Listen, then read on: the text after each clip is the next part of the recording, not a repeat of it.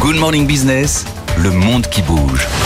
Avec un angle très intéressant ce matin, Laura, celui euh, des conséquences économiques de la guerre que mène Israël euh, sur la bande de Gaza, euh, conséquences notamment sur la pénurie de main-d'œuvre à laquelle désormais confronté Israël. il faut remplacer des milliers d'ouvriers palestiniens. Oui, tout à fait. Ce problème, il se pose car depuis l'attaque du Hamas, 360 000 réservistes israéliens ont été mobilisés, 10% de la population active. Et à cela s'ajoute évidemment la situation des employés étrangers. Tel Aviv a retiré 130 000 permis de travail à des Palestiniens. Donc voilà, il faut remplacer ces travailleurs.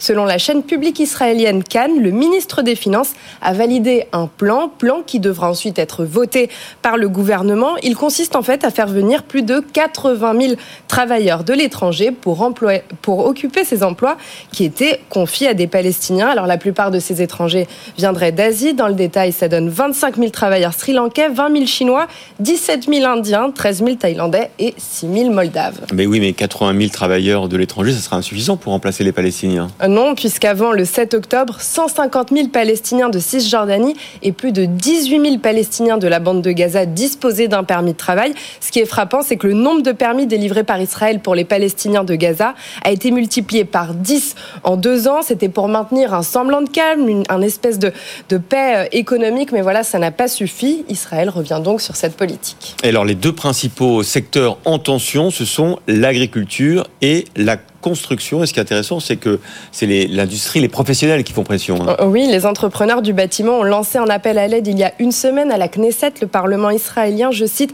la situation est totalement désespérée. Un quart des ouvriers de la construction venaient de Palestine. L'activité dans le secteur aurait chuté de 70% selon ses représentants.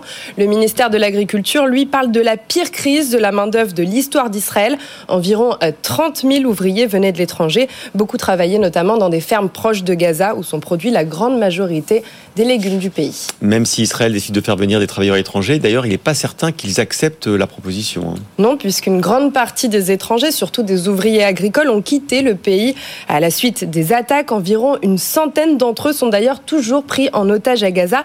Parmi les étrangers victimes du Hamas, les Thaïlandais sont les ah plus représentés.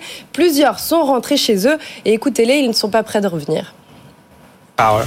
J'étais dans la partie nord d'Israël, près du Liban, et il y a eu une attaque. Avant la guerre, c'était bien de travailler ici. Je travaillais dans une firme qui produisait des avocats. Si la guerre se termine, je ne reviendrai probablement pas ici. J'ai peur.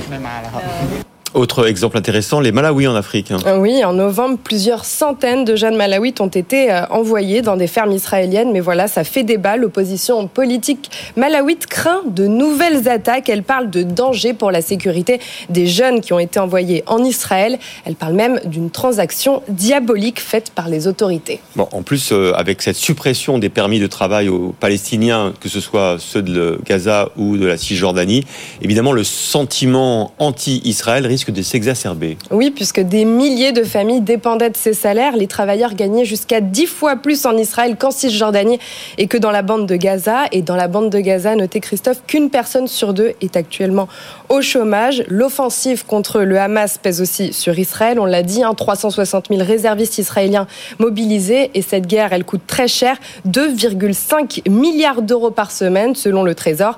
Le conflit va en plus entrer dans son quatrième mois et la situation euh, pourrait à cause notamment de la mort du numéro 2 du Hamas, tué alors qu'il était au Liban. Merci beaucoup, Laura Cambo.